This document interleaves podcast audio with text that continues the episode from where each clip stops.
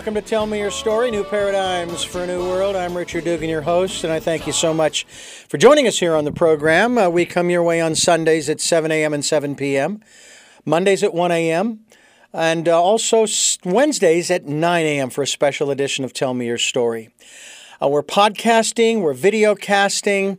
We are also looking for support, and we're also encouraging you to participate in the Decade of Perfect Vision, and I will tell you more about that later on in the program. We have a returning guest with us today, and I'm very excited to have him come back to our uh, to our uh, microphones, our cameras, whatever, however you, our program, if you will, and uh, talk more about uh, what we started with.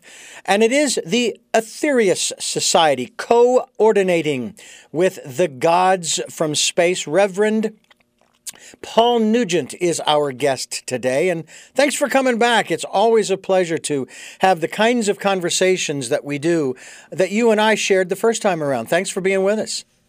Well, it's my pleasure, Richard, and uh, it's uh, you know very kind and almost flattering of you to to invite me back. But I'm very happy to be here with you again.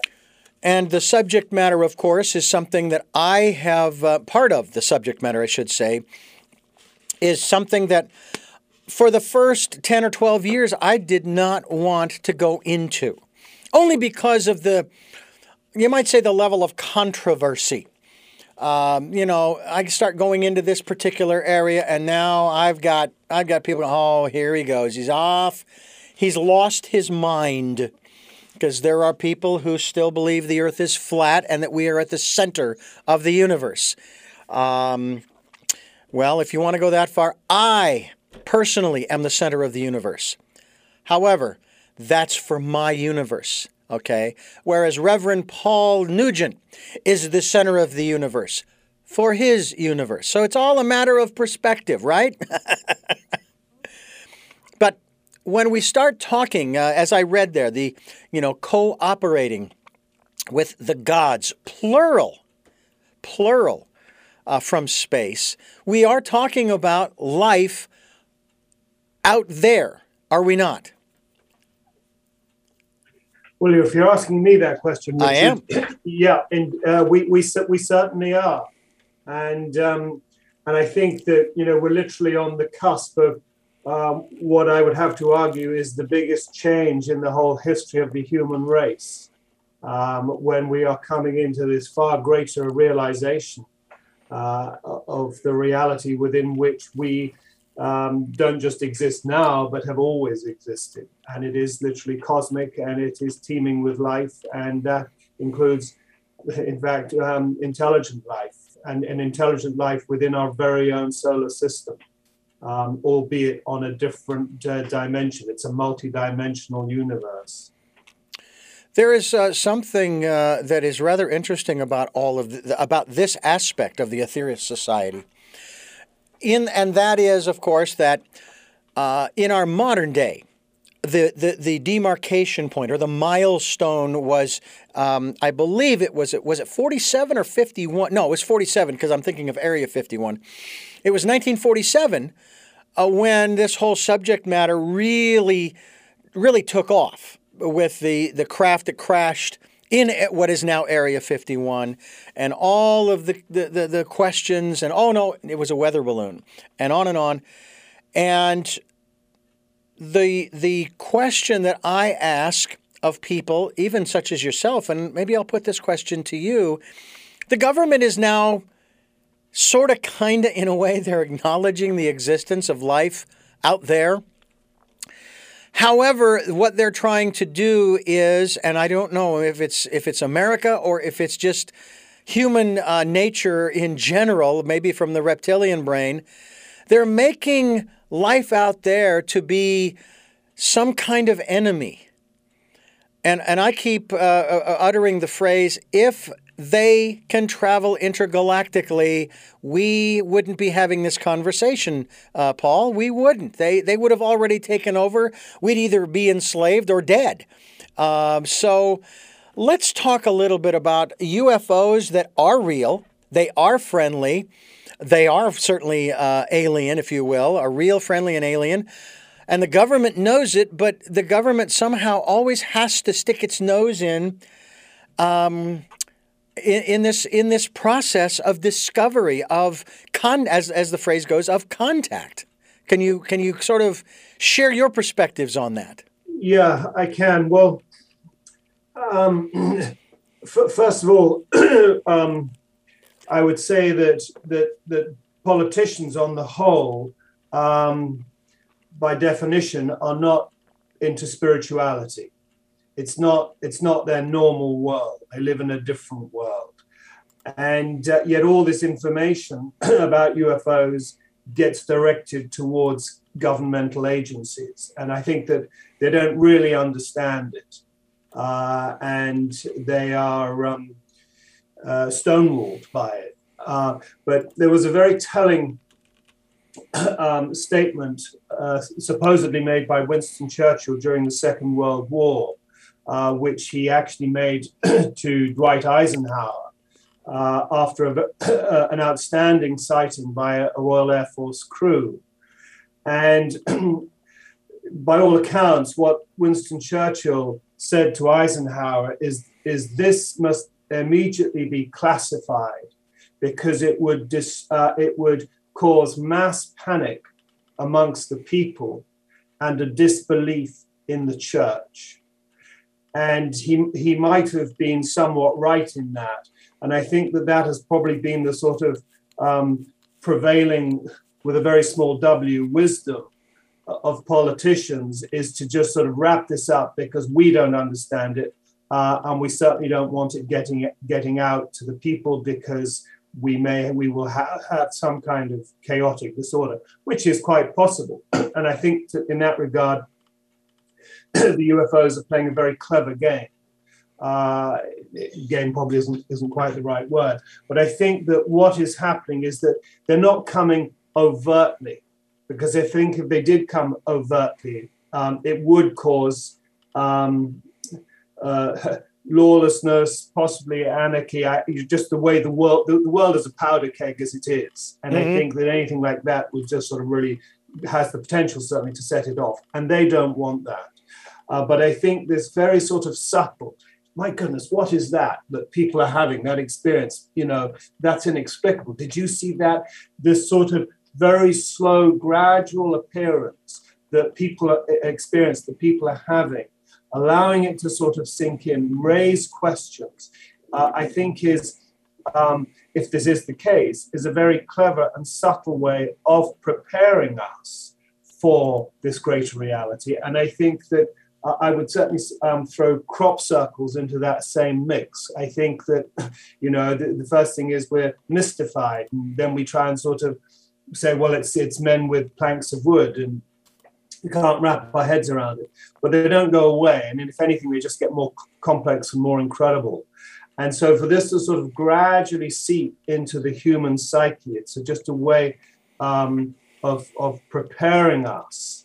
Um, I liken it pro- probably wrongly to the to the cooking of a frog, but you know, you slowly warm the water, and um, I think maybe the water is slowly being warmed around us so that we are can acclimate to um, what has to come. And, I, and in saying it has to come, um, it's my belief that this kind of awakening of the human race to a far greater cosmic and I would have to say spiritual reality is, is just about the only thing that is going to unite our world and even save our world. Well, uh, there are those who say that uh, we definitely need to work on the whole uniting. Uh, we have been so divided for so many centuries, maybe millennia for that matter. There are also those who will say that uh, we are headed towards um, a rerun, only it's number six of a mass human extinction because we refuse, for whatever reason, maybe it's that reptilian brain, we refuse to do the right thing. And I'll, I'll, I'll use this, it's less of analogy and more reality. Uh, I live here in California, which has a lot of regulations about a lot of things.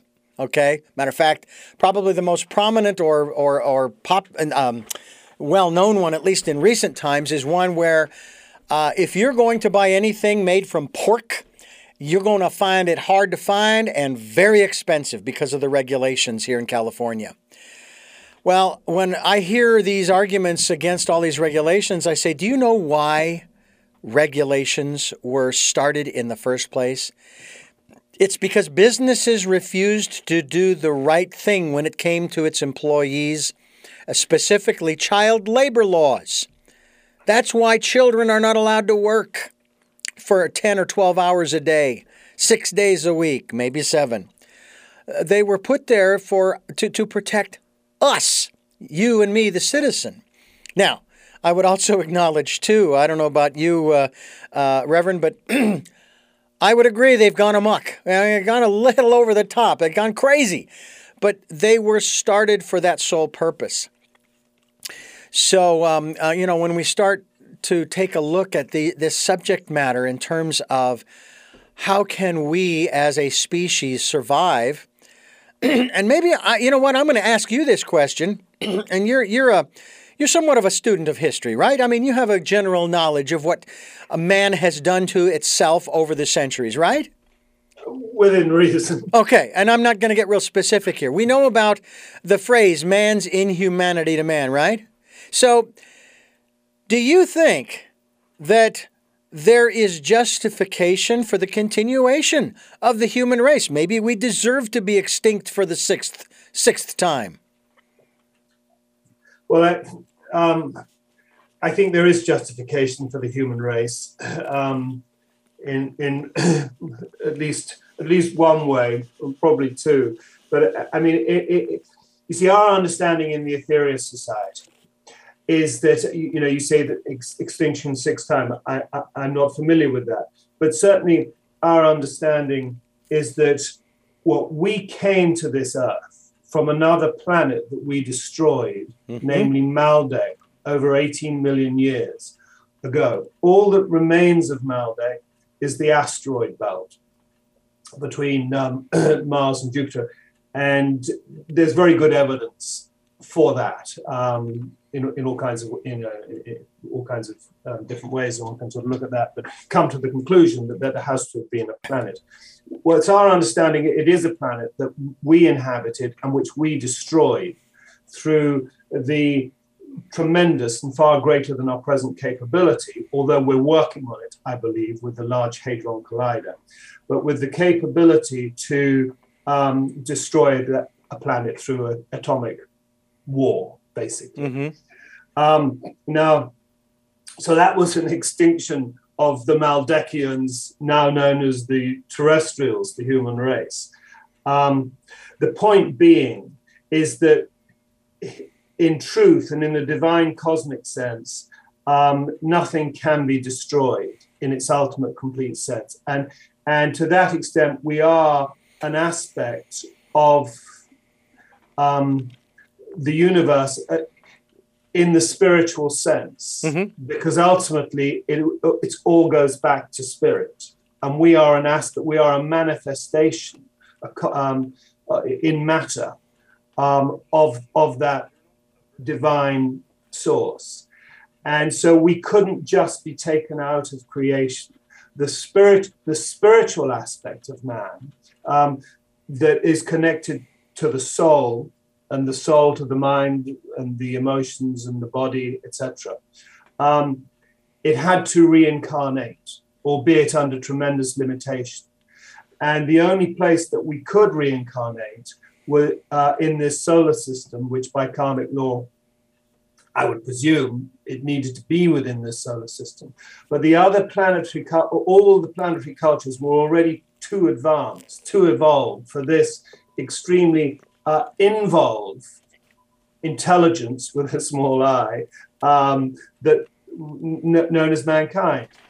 And the earth as a conscious living intelligence highly evolved in, uh, uh, planetary intelligence um, offered sanctuary to humanity here to slowly go through this process inevitable process um, of reincarnation back to the divine source from which we all came, the Big Bang. Mm-hmm. Um, you can say it's, you know, it's a, hey, it's a, uh, an interesting journey that we're all on, and it is a fascinating journey, incredible journey. Um, Now, we would again, it's our belief in the Aetherius Society that we evolved into a civilization very uh, over millions of years. I mean, we were incredibly involved, came out of the sea as you know some little newt kind of creature, I would think, um, and evolved over millions of years into the civilization of Lemuria, which we again destroyed through the gross misuse of atomic power and set ourselves back, not as devastating as destroying the planet, but still destroyed the civilization.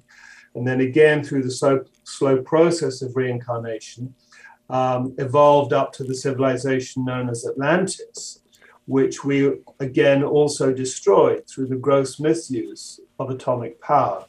This was seemingly a few hundred thousand years ago. Out of that the inevitable process goes on. And we have evolved into this present cycle, uh, where again we have the, op- the, the, the potential to destroy ourselves. I don't think yet we have the potential to destroy the planet, although I think that we're working on that consciously or, or unconsciously. And you know, you mentioned earlier on um, 1947 when this whole thing with UFOs really began. Well, you know, it, it, and I'd have to agree with you on that um, because it began after once again we had um, developed and tested and, and used atomic weapons. And here we were again at this very same critical juncture that we've been in Atlantis and Lemuria, and if you go way back even to Maldek. And that's why they started showing up because they've seen all this from their own planets within our own solar system and within the whole galaxy, um, literally over millions of years. And I mean, it's, it's, it's more complex than that. Um, and this is at the same time where, you know, the founder of the Aetherius Society, Dr. George King, comes into the picture mm-hmm. because he, um, unconnected with UFOs, but coming out of the Second World War, in which he served as a conscientious objector, but he realized the need to, that Nazism was a, was an evil force. He served in London's fire brigade going through the Blitz. So, I mean, he'd seen, you know, frontline action and terrible um, devastation and mass killing uh, in, in, in London the, of civilians.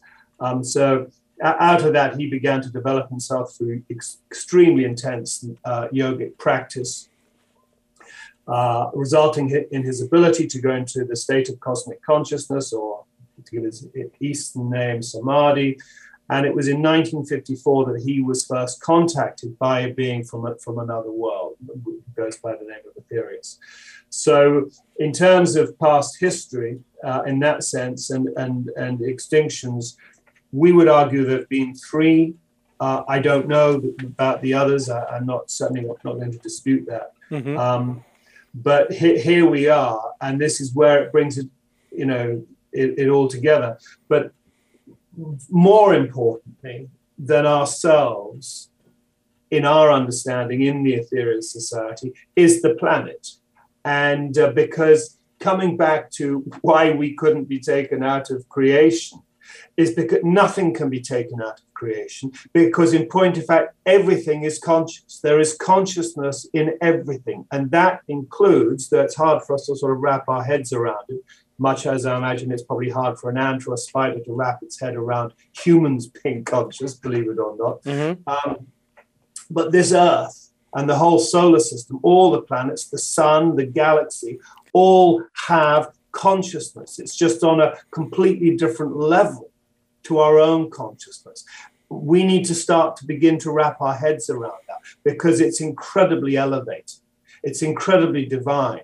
It's it's it that I would say is true spirituality, that realization that all is divine, all is interconnected, all is, if you like, of God. All all originated literally from that what we term rather crudely the Big Bang. And all is going back to that same singularity from which it arose. And ancient yogis and mystics have always known that. And in fact, they refer to it as the great outbreathing and inbreathing of God. And we are in the process of an inbreathing going back to that one initial creative source from which we came. That is a long winded answer to your initial question, but you know, opens it up. We are talking with Reverend Paul Nugent. I'm Richard Dugan, believe it or not, Reverend Richard Dugan, and you're listening to Tell Me Your Story. We bring you new paradigms for a new world on this program. We're looking for those new ways of living just look around. The old ways just aren't working. And quite honestly, I think that uh, what we're going to be talking about here on the program, I think, is going to be of, I think it's going to be of benefit. Now, I'm not sitting here as a, a member of or a proponent of the Aetherius Society. All I'm doing is kind of presenting these uh, ideas and concepts, placing them out on that smorgasbord table I've constantly talked about for you to partake in if you should so choose to and uh, check it out. Do your own investigation. That's really what it's all about. We're talking with Reverend Paul Nugent, and we're talking about the Aetherius Society. Aetherius.org. We are linked to that website, and we're also going to find out more about uh, George King and his connection, his uh, uh, his part in the founding of the Aetherius Society. I want to ask you, uh, uh, as before we get into some of the main topics that we want to talk about, uh, I want to ask you about the well, I refer to them as the ancient wisdom teachings. Uh, you can you can refer to the Bible, the Bhagavad Gita, the Upanishads, the Quran. Um, I don't know what ancient wisdom teachings there are in Buddhism or a- many of the other lesser known. Obviously, within Judaism, it's the Torah, the Old Testament, and so forth. Is there a book, a single text? For the Aetherius Society in reference to its beliefs that someone can maybe get their hands on and say, hey, you know, well, this is very interesting. Uh, or again, you know, no, it's too far out for me. I'm not really interested. You know, and I, I give someone who is of that last uh, perspective credit for at least looking at it. Okay, but what about that? Is there is there a particular manuscript that uh, the Aetherius Society uh, uses? Um, I'm going to answer far more yes than no to that question. Um, and, and I would refer people to, to two books specifically rather than just one. Mm-hmm. Um, and I would say that for the more philosophically minded, I would go with with this particular book, and for the more spiritually minded, I would go for that particular book. But they are extremely complementary. Uh, they were both channeled through Dr. George King. Well, let me let, let me name them. Uh, the philosophical book uh, is known as the Nine Freedoms, and it gives um, the it's a metaphysical treatise on our evolutionary journey through this solar system, um, and I'll outline the steps that that uh, all those nine steps. It begins with bravery, the bravery to honor one's own inner truth, the bravery to recognize and stand by an honor truth. Not always easy at all uh, if we did, we'd have a radically different world. What's behind that choice, though, is love. Uh, those two combined lead to service. That path will lead one to enlightenment. Beyond enlightenment, we gain cosmic consciousness. When we can bring about cosmic consciousness at will, we've attained ascension, the ability to ascend, as demonstrated by the great yogic avatar we know as the Master Jesus. Uh, beyond that, it is not the end. In fact, um, it's, the, it's not even the beginning of the end. But beyond that, um, beyond ascension, where do we go? Interplanetary existence, albeit on higher frequencies within on, on other planets within the solar system. Eighth freedom is Saturnian existence, the most evolved culture, civilization in this solar system. It's incredible to read about this stuff. I thoroughly recommend it. Um, and then the ninth um, st- stopping place, if you like, is solar existence. That there, there is conscious, intelligent life of an incredibly high frequency. It almost seems sort of crazy to be even, you know, talking about it in these terms. But upon the sun, it's the most holy being in the whole of the solar system. Those are those nine steps, the nine freedoms. It's an incredible uh, cosmic spiritual teaching. There's more in it. It goes into Atlantis and Lemuria, as I mentioned earlier, mm-hmm. and Maldek. The other book, which I would very much refer to, and actually is the book that drew me into the Aetherius Society, uh, the sort of more spiritual book we refer to it, what is known as the, the 12 blessings. Uh, we believe these were given by the Master Jesus, certainly um, on 12 consecutive Sundays in 1958. Um, we do not believe Jesus is dead in this coming back to the sense that nothing is dead. There is no death. Mm-hmm. Um, and Jesus, we believe, uh, like the master Aetherius, actually like the Buddha, uh, came from Venus. I'm from the bright morning star. Um, we believe Jesus was a was a Venusian who communicated through Dr. George King, giving um, just this incredible spiritual um, concept of the whole cosmos. Uh, and with it, there are prayers at the end of nine of the blessings. There are prayers. We use these prayers um, to send out energy uh, and light, healing, etc., to, mm. to the world. So in, those are the two books: the Nine Freedoms and uh, the 12 blessings. And folks, that's how I was introduced. I, I just happened to receive uh, an email talking about the 12 blessings, and I went to read them, and I was rather intrigued. And then, of course, some other information on the website, the Aetherius, uh, uh, aetherius.org. It's it's really fascinating. Uh, even if you're just uh, uh, nominally interested in these subjects, I think that it would uh, behoove you to at least check it out. We're talking with uh, Reverend Paul Nugent. I'm Richard Dugan. This is Tell Me Your Story, and we are talking about the Aetherius Society, aetherius.org. We are linked to that website, and we encourage you to join us every Sunday at 7 a.m. and 7 p.m., Monday mornings at 1 a.m., and Sunday mornings at 9 a.m. for the special edition of Tell Me Your Story. Podcasts are on SoundCloud, iTunes, TuneIn Radio, Spotify, Stitcher, Player FM, we're also on iHeartRadio as well as Amazon Music and other locations, and you can also watch these interviews on YouTube. Uh, the YouTube channel is Richard Dugan and Tell Me Your Story. Easy to find. I did find another Tell Me Your Story channel, but I'm the one with the black hat, okay? Doesn't always look that way in the videos, but nonetheless, this is the hat, and just look for me. Uh, and uh, we hope that you will do that. And also, if you can support us financially, we'd greatly appreciate that. We have a PayPal account. It is for your security as well as ours. And uh, when you go to PayPal and you want to send us a contribution, we'd greatly appreciate. It's going to ask you for an email address to send it to, and it's going to be richard at richarddugan.com. Very simple, richard at richarddugan.com. And I thank you, thank you, thank you to those who have helped and those who will help. We also ask you to participate in the Decade of Perfect Vision. We might even get into this with uh, our guest, Reverend uh, Paul Nugent, in terms of our intuition, listening to that still small voice going into that quiet place. The Bible refers to it as going into your closet, if you will. Same difference. It's the same thing. And just calm down, relax. Um, go, it, it's almost along the lines of when you hear the phrase, go to your happy place. That can be your happy place, okay? So we hope that you'll participate in that, especially as you listen to this program, Tell Me Your Story New Paradigms for a New World. Paul Nugent, Reverend Paul Nugent of the Aetherius Society, aetherius.org is my guest, and we're talking about uh, this very fascinating. I find it fascinating, Paul, because it is introducing a realm that I actually stayed away from for a long time. I did not want to go down this road back uh, four, five, six, seven, eight, nine, ten years ago. But in the last couple of three years, it's like I I'm, I got to go down this road because I can't escape it. It's it's it's part of our universe, whether you talk materially or spiritually. So one of the questions I want to ask you in regards to the the Aetherius Society and then I want to get jump into some of these other questions that I've got here.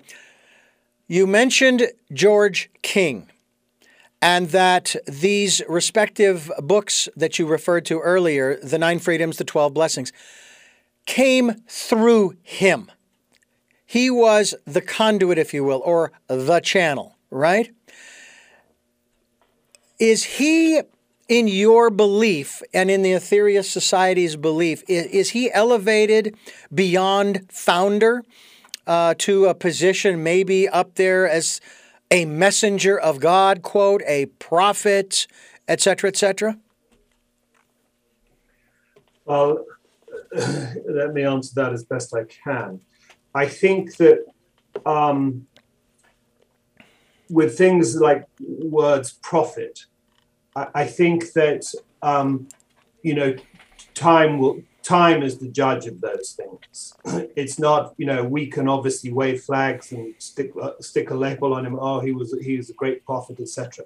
Um, well, we would say that. I think I think that um, it, it, needs it needs time to say that. I and in saying that, I fully believe that time will say that. Um, in terms of yes, channeled. Now, I don't know about your listeners. Ordinarily, um, you know, the word channeling, the concept of channeling can send a little bit of a shiver down my spine in, in, in, in, in not the best of ways.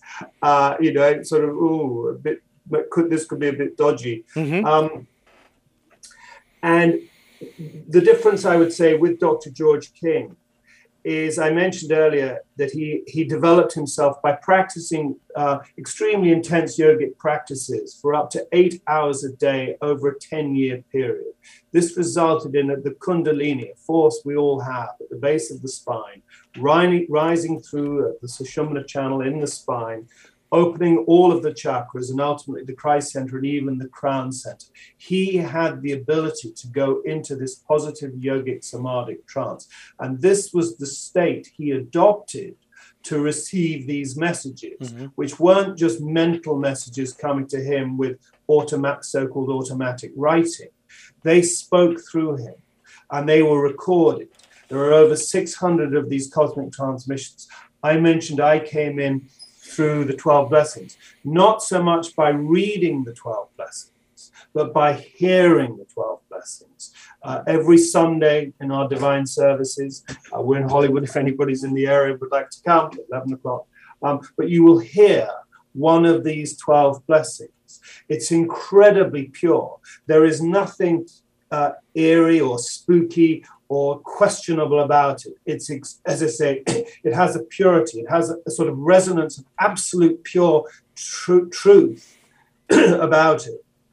And as, as such, it was something that I personally felt I couldn't ignore and, and looked into it more. And, and I was a very I was a practicing Christian at the time, um, but but it had, as I say, this great resonance and purity uh, about it that I that I couldn't ignore. Um, so Dr. George King, yes, he was the medium, but as I say, in a very elevated state. They were all recorded. They're actually they, they um, anybody can can you know they're available at a very reasonable cost for people to hear. We want that they were given. They weren't just given to a few people to be sort of stuck under the bed. They were given for people to hear because it's incredibly enlightening material. I believe it's the material, kind of material, not necessarily, well, it is unique, but it's not on its standing completely on its own. There are many complementary teachings, as you mentioned, from other religions. Um, that give humanity this incredible vision of what we really are a part of and this this evolutionary spiritual journey that we are on and it's just incredible it, it, it becomes a divine blissful spiritual journey that we are on um, but we've lost it. We've lost the thread, and as a result, we've created the chaos and the anger and the the foulness and the pollution and everything else as a consequence of having lost our way. We've lost our way, mm. not just in the world, but in creation. We've lost our way. In fact, I mean, I love I love the quote that I read, remember reading many years ago, 1984, by Alexander Solzhenitsyn in an article that was published in the London Times newspaper. And he said the trouble with the West, and, the, and this was the old Soviet Union, so he was playing his cards right. But I mean, he really should have said the trouble with the world is that we have lost our consciousness of God. Mm. And I think that sums it up. We have lost our consciousness of God, what God is. Let me ask you one final question in reference to uh, uh, George King specifically. Which is more important or uh, uh more valuable? Let's put it that way. What, which has more value? And uh, maybe I, I may be using the wrong words here. George King and following him, or the nine freedoms and the 12 blessings and or the other 600 600 odd uh, messages that were sent through him? which I, has more value, i.e., the message that he brought. Is he more important, or are the messages he brought more uh, important? uh, well, um, it, it's a bit like you know what comes first, the chicken or the egg. I, I, I don't think you can quite separate the two. Okay, uh, that's fair. That is absolutely fair. Let's talk about one of the practices. You you mentioned that he practiced yoga for eight hours a day for every day for ten years. Let's talk about this King Yoga. Now, before you do, I want to say you mentioned a, a very interesting term, a word, Kundalini. And in another interview, as I was talking with this person who also uh, uh, uh, works in that energy, and we were chatting away and i said well i've never done the practice. I, i've been connected with self-realization fellowship for example paramahansa yogananda. And uh, they talk about that in terms of the practice of uh, raising the kundalini energy up the spine and so forth. And she said you don't have to do the practice to have the energy flowing. And I thought, because she says, you already have it flowing, Richard. And I'm going, really? I, I you know, I'm okay. I'm, I'm, I, I won't argue with you because, you know, yeah. but let's talk about this, uh, this aspect of uh, the King Yoga, which I would, again, say, correct me if I'm wrong, helps to get that energy flowing up and down the spine in particular. Right. Well, um, first of all, just going back to, to, to Kundalini, the, the, rising of the the full rising of the Kundalini will result in the mystic state we term cosmic consciousness. As I say in the East, it's known as the state of samadhi, and it's it's the goal of all. Well, yoga is a Sanskrit word, another Sanskrit word, which actually means union, and essentially union with God. Um, I speaking of books, um, one very important book to me in my journey. Uh, it's one of the few books that I no longer am willing to learn to lend out. I don't need to lend it out because anybody can buy it. Um, and that's Cos- the book entitled Cosmic Consciousness by um, an American in the 1800s um, called Richard Maurice Bucke. And he describes all the people, I think there's about 30 people throughout history, going back to the Buddha, Moses, obviously Jesus, uh, various others, right up to his own um, sort of guru, so to speak, who was Walt Whitman. He introduced me to Walt Whitman. What a joy that was! Um, but he, he, you know, so I think, yes, in a sense, we all have Kundalini running through us, but not only a tiny fraction of its of its potential. Mm-hmm. Um, coming back then to George King and what we now call King Yoga, in deference to Dr. George King, he did not come up with this title. We've given it to him in the Aetherius Society, actually just a few years ago, in deference to him because he did come. He he did um, formulate, if you like, um, this incredible uh, and to that extent, certainly unique spiritual path. Um, and it combines the three aspects that make up the Aetherius society. Number one is, is the, are the cosmic teachings, the so called spiritual wisdom that was given through him by beings from other worlds, with him in this positive yogic samadhic trance, over 600 transmissions. Together, I mean, Dr. George King was a yoga master in his own right. I mean, he, you know, you won't find many people uh, as qualified to speak on such metaphysical topics as karma, reincarnation, life after death etc., as Dr. King himself. So these are all spiritual teachings, but with a um, very strong cosmic element to them. It's one aspect. Um, I mentioned, as we've discussed, he he he practiced yoga, and there are um, there are various different disciplines that one can practice. The main ones uh, that he used and that we t- uh, practice and teach in the Aetherius Society are pranayama, yogic breathing exercises. There's a wonderful um, system of six yogic exercises can be done in 15 minutes. The Dr. King brought together very, very practical um, form of yoga breathing, um, controlling the breath. Uh, the th- the, another aspect is mantra yoga we do a lot of mantra in the Aetherius Society. Uh, we use visualization. We use prayer. I mean, prayer, probably not ordinarily considered as a yogic practice. I would say it's one of the best yogic practices for, for enlightening, opening and opening the mind, and all the all the psychic centers, in point of fact, to to divine source, to, to spirit uh, and but using it in a very practical way. So there's the second aspect then of, of personal self-development, not just for one's own sake. In fact, uh, we would say more purposefully um, for the world as a whole. So the third and, and, and essentially the main aspect of this path of King Yoga, besides the cosmic teachings, besides the yogic practices, is service, is giving service because um, we, we've got to be serious about our beliefs in the Aetherius Society. It's, we don't, we're not half-hearted about it. We do uh, recognize that this planet, this Earth, is changing as part of some far greater cosmic plan. The vibration on this planet is being shifted, and there's an urgency for all mankind to, to wake up, if you like, to become conscious of this great change that is taking place. A, a new world, if you like, is being birthed onto a higher frequency. And humanity, if we're to remain here, uh, needs to make that change. And so that is why service is so important in our in our beliefs and our practice to literally radiate spiritual energy, to uplift mankind to help transmute the negative karmic aspects.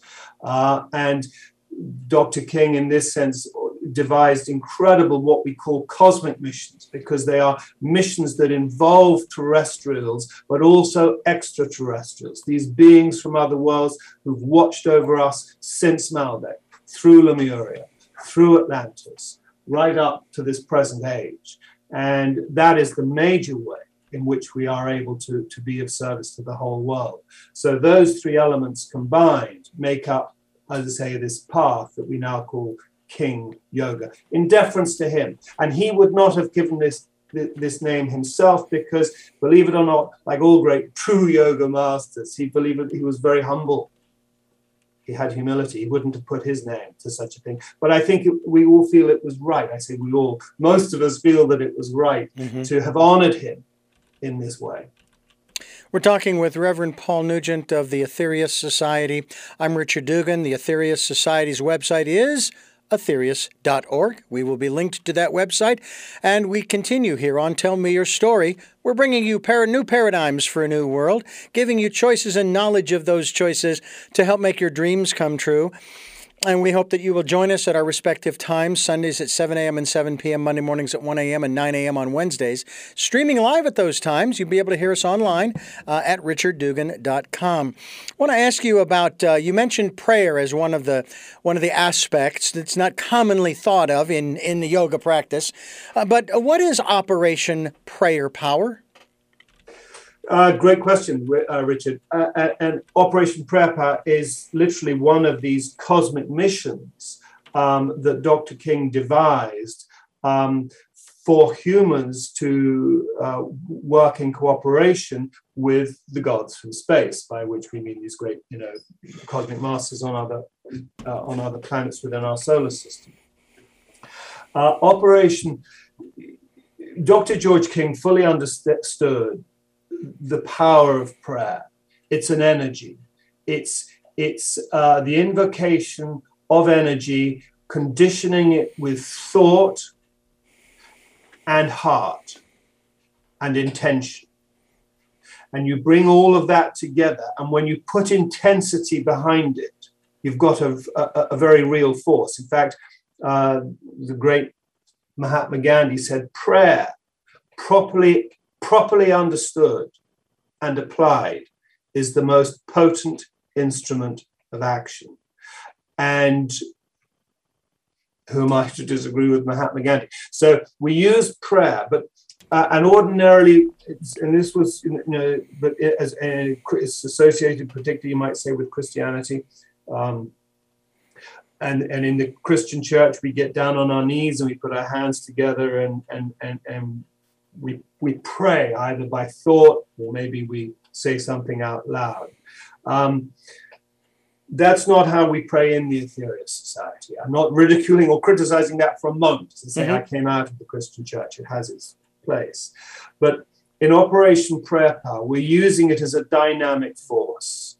We, we, we, we are um, literally invoking it with full this energy with full intention. We use, as I mentioned, the prayers from the from the from the twelve blessings, and but we don't just send it out through the through we have chakras in the palms of our hands which send out energy. That's why you know when you're giving healing you're channeling this energy into the into the patient uh, flows naturally out of the palms of one's hands uh, and keeping the heart center also through which energy is flowing and it's flowing very vibrantly if one's really dynamic in one's and bringing the whole prayer together so you've got this energy much like electricity um, and what Dr. George King, in his understanding of prayer, he also realized that this can be stored.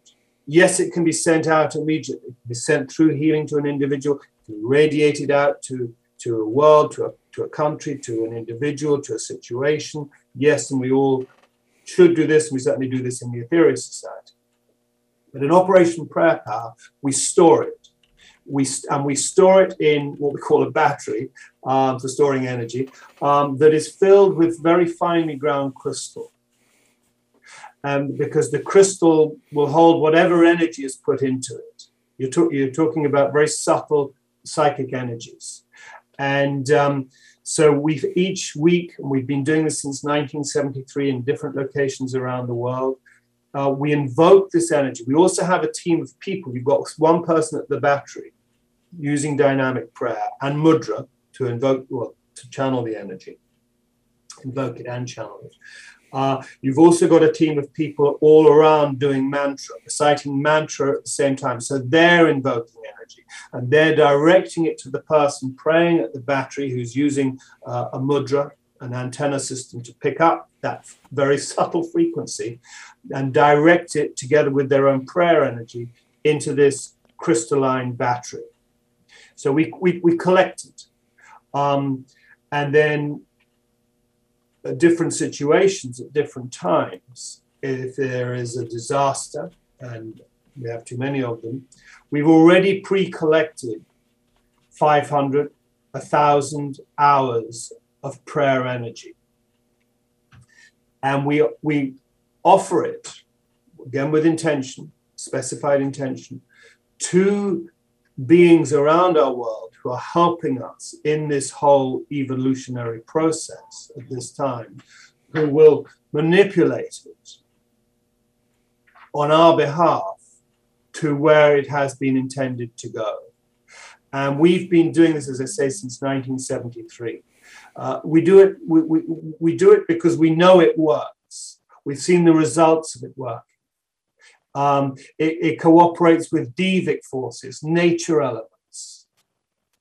Uh, it, it, it, it's, it can be picked up by, by humans. It gives, I've spoken with people who work on the front lines after disasters, who, uh, who are so unbelievably grateful to hear that the Aetherius Society is doing this work because she's been she's been in so many disaster zones.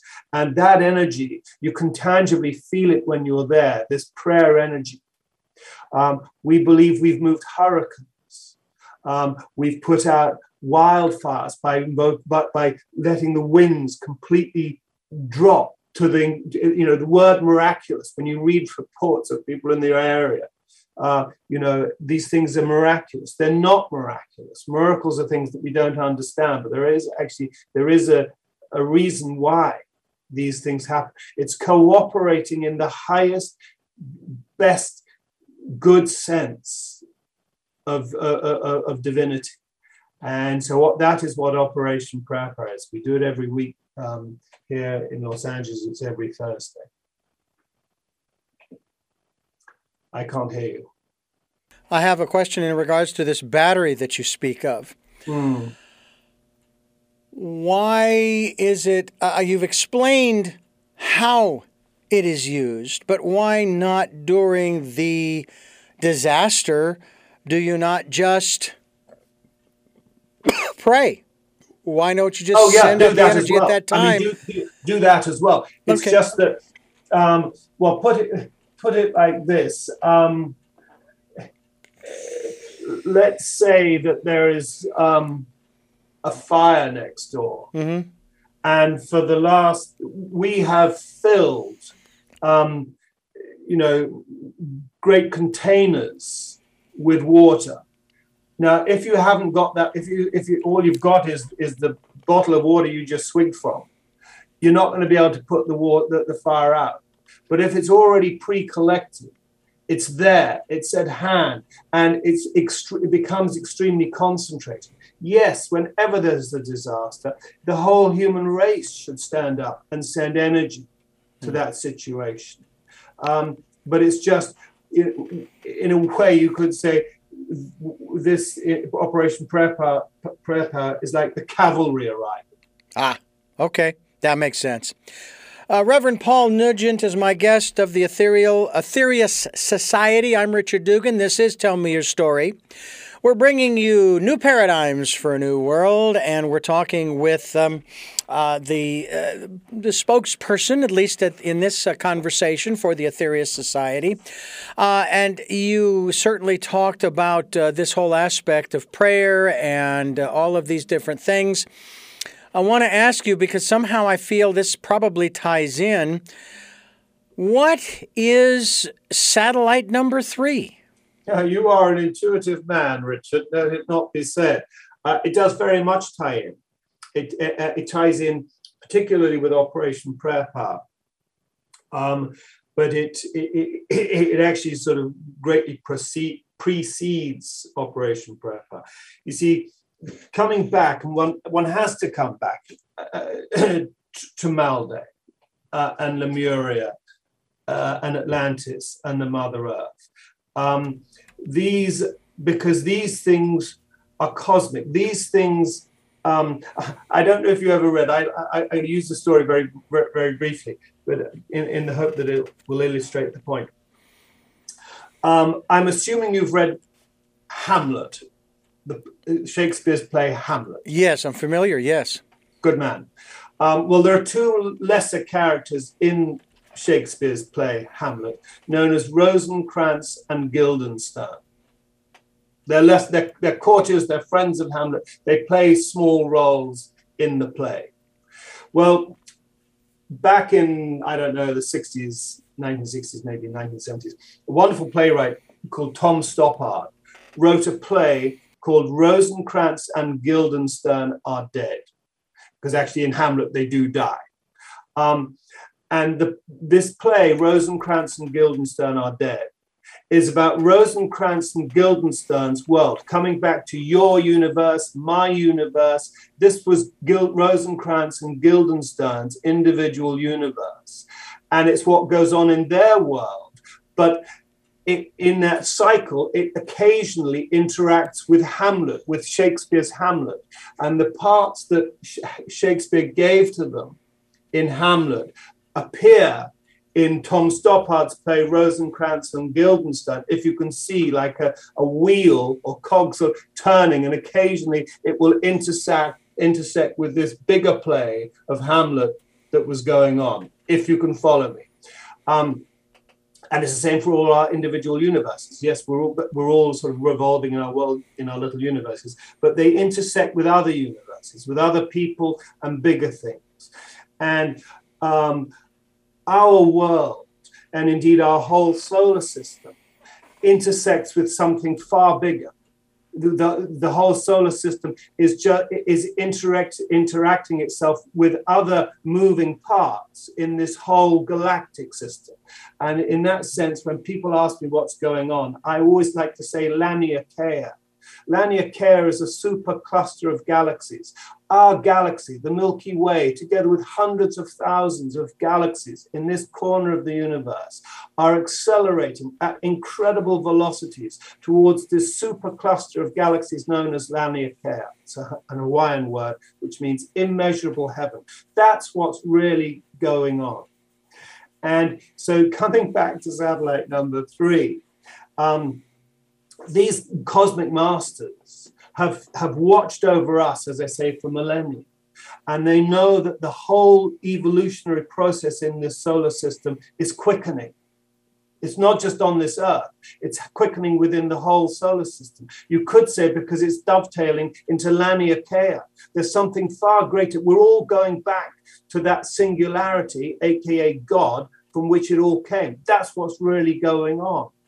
And knowing that humanity was behind the curve, we screwed up. We've repeatedly screwed up. We've lost our consciousness of God. We've forgotten what we're really a part of, this big picture. And they, because love is the energy of the universe, compassion is the energy of the universe, service is the modus operandi of creation. Sacrifice, in point of fact, not just service, sacrifice, because one knows that it's all oneness it's all divine. It's like um, um, a, a parent's love for a child, however much that child screws up, but the love remains. And, and so, satellite number three is a, a, an extraterrestrial craft that has been coming into orbit, to the best of our knowledge, since 1955, radiating a fre- frequency of energy to anybody on the planet who is involved in some kind of selfless, conscious spiritual action. And here, I, you know, the how the mechanics of it, whether it, uh, but everything is energy, and th- so whatever it is at that molecular level, whether it's uh, come a, a, frequency from the heart, the mind, whatever it is, it is able to be enhanced by this craft satellite number three by a factor of 3,000 times. I would say satellite number three has been the biggest game changer on Earth in the last 65 odd years. And we've seen a radical shift in just about everything. You know, they, they refer to this period that we're living through as ex- the exponential age, because literally everything is going exponential. And I would say perhaps the biggest single catalyst in that has been satellite number three. Consciousnesses are being changed. We are shifting. You might not see it playing out exactly on the political level, but at a grassroots level, there are more and more people getting with this far bigger program, this far greater reality. There's an urgency. There's an understanding that is being birthed. And I would, satellite number three, I would say, has been an incredible force behind that.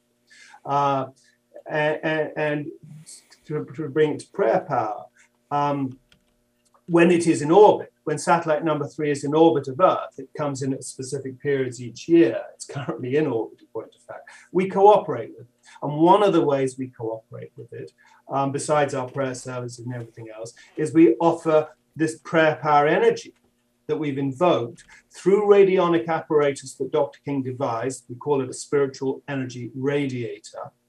We put the battery on at one end, we have an antenna on at the other end, and that energy is picked up by satellite number three that will use it as it is and where it is most or best needed on Earth at this time.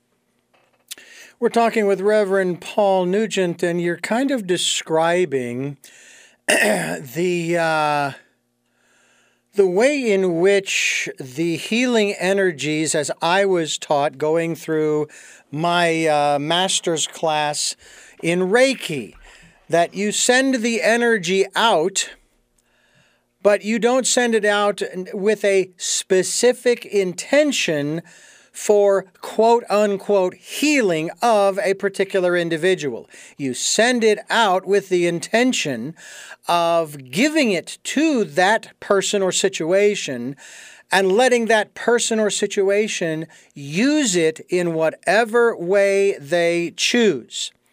Uh, and I'll that keep yeah, I'll keep the story well, very well, brief. My my father's brother, my uncle, was uh, diagnosed with cancer we wanted to send him an absentee healing, so we did. Uh, about a month or two later, we went to his funeral.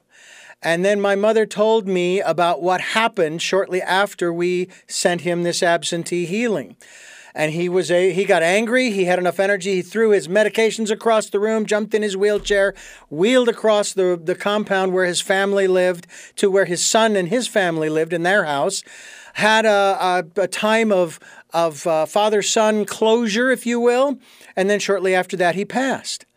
That's what he chose to do with that energy. Mm-hmm. Uh, someone else might have chosen to use it to eradicate the cancer cells. Mm. Uh, but it's not up to us. So, to that end, whether it be satellite number three, whether it be prayer power, uh, the, the Operation Prayer Power, uh, and so forth, what is uh, what is our I, I I'm about to ask that ultimate question.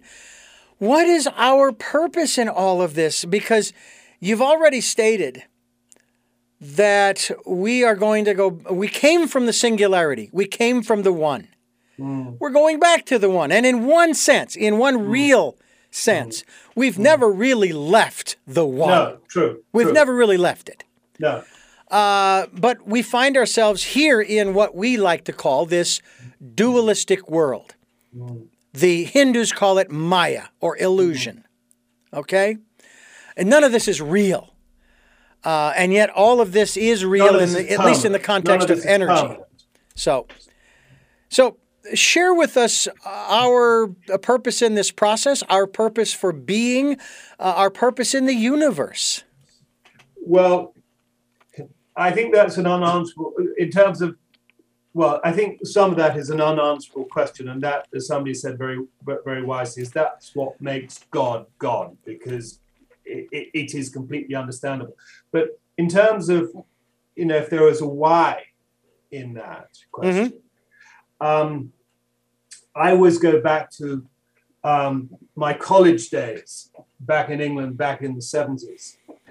And I saw the film, if you remember it, because we were of a similar um, age, mm-hmm. The Deer Hunter. Mm. You're looking a bit like a deer hunter there in your hat. and, and as a college kid, I saw this film, The Deer Hunter, and I just thought, wow, that's just such an amazing film. Um, and I went to my what we call here roommate back there in England, called flatmate. And I went to him and I said, I envy you. And he looked at me and said, Well, why? And I said, Because you do not know what a treat you are in for when you go to see this film, The Deer Hunter. Mm-hmm. And I think that's, you know, I, I use that kind of a, as a metaphor because I think we're on this journey and we just don't know what we're in for. It just becomes more and more and more incredible. Well, and the, and the 12 blessings, mm-hmm. just to, the 12 blessings outlines that. We are on this cosmic journey. We, we, we use the word bliss, bliss, bliss, bliss is a starting point. It, uh, this mystery, unraveling this unravelable mystery, is just such an ecstatic dance in the greatest possible inconceivable cosmic sense. I mentioned Laniakea. We can't begin to think of something like Laniakea, and yet we're a part of Laniakea. And Laniakea would be incomplete without us as individuals. We are all essential to this cosmic whole. We are on the most incredible journey through enlightenment, through cosmic consciousness, through ascension, through interplanetary experience, through Saturnian experience, through solar existence, to galactic experience, intergalactic experience, supergalactic experience. That's the journey we're on mm. in this ecstatic journey of going back to the source. For this to know that. I myself have come to a realization, and it was sort of brought to me indirectly through someone who challenged me when they said, Well, what about all your mistakes, Richard? Where this came, this answer came from, I can only speculate. I haven't made any mistakes in my life. I have only had learning experiences. And when you take pass, fail, success, failure out of the equation and replace it with learning experiences, maybe just experiences in general, there is no need for forgiveness of self or others. Because if you see yourself as not having made mistakes, but just having learning experiences, then so everybody else is in the same position. They are all just having learning experiences. Now, you would probably agree with me, and because you kind of alluded to this earlier in the program, uh, as for, as referencing consciousness and the raising of the consciousness, there are going to be those people who will resist that rising of the consciousness uh, they will resist it with every fee, uh, fiber in their being because mm-hmm. they don't want things to change. They want to hold on to the power and the control and the money and the material aspects. Very true. And I think that's yeah. playing out. We can see our world is getting more desperate yeah. in that sense. Yeah. Uh, but, it, but it cannot last and it right. will break. It's not sustainable. Yeah. It's, no, not at all. Right. Reverend Paul Nugent, my guest, the Aetherius Society, aetherius.org is the website which we are linked to here on Tell Me Your Story. We're talking about the Aetherius Society and Reverend Paul Nugent. I want to thank you so much for giving us again so much time on the program talking about so many of these uh, aspects so many more questions that come to mind we you know we started going in a direction that would actually if we went on for another hour i'd be going into uh, free will versus predestination and reincarnation and all of these other aspects that i think are very important to talk about and we're uh, hey, part three, we're going to have to have part three, Paul. If, if you're right. open to it, we'll do it. All right. I would yeah. love to do it. And thank you so much for giving us so much time. My pleasure, Richard. I have My three pleasure. final questions. I asked you at the end of the last program. I'm going to yeah. ask you again. Well, I can't remember my answers, so let's see if I come up with something the same or something different. You got it. I will ask you those in just a moment. But first, I want to thank you for uh, tuning in, listening, and watching Tell Me Your Story. Sundays at 7 a.m. and 7 p.m., Monday mornings at 1 a.m., Wednesdays at 9 a.m., and streaming live at those times on at richarddugan.com with podcasts at SoundCloud, iTunes, TuneIn Radio, Spotify, Stitcher, Player FM, Blubrry, iHeartRadio, Amazon Music, and many other locations. We are also on YouTube where you can watch these interviews. I hope you'll subscribe to the podcasts and videocasts as well. And uh, we also hope that you can support us financially with uh, contributions through PayPal for your security as well as ours and participate in the Decade of Perfect Vision, another subject that we uh, need to get into in terms of our intuition as well with our guest, Reverend Paul Nugent. And we will do that in our part three in this ongoing series with the, the Aetherius Society. Let me uh, start by asking you question number one Who is Paul Nugent? That's right. Uh, well, I'm going to be a bit cryptic, but I'm going to say Paul reflection is Paul Nugent is a reflection of yourself. What is it that you hope to or want to achieve through the work that you are doing now? Divine realization. And finally, what is your life's purpose?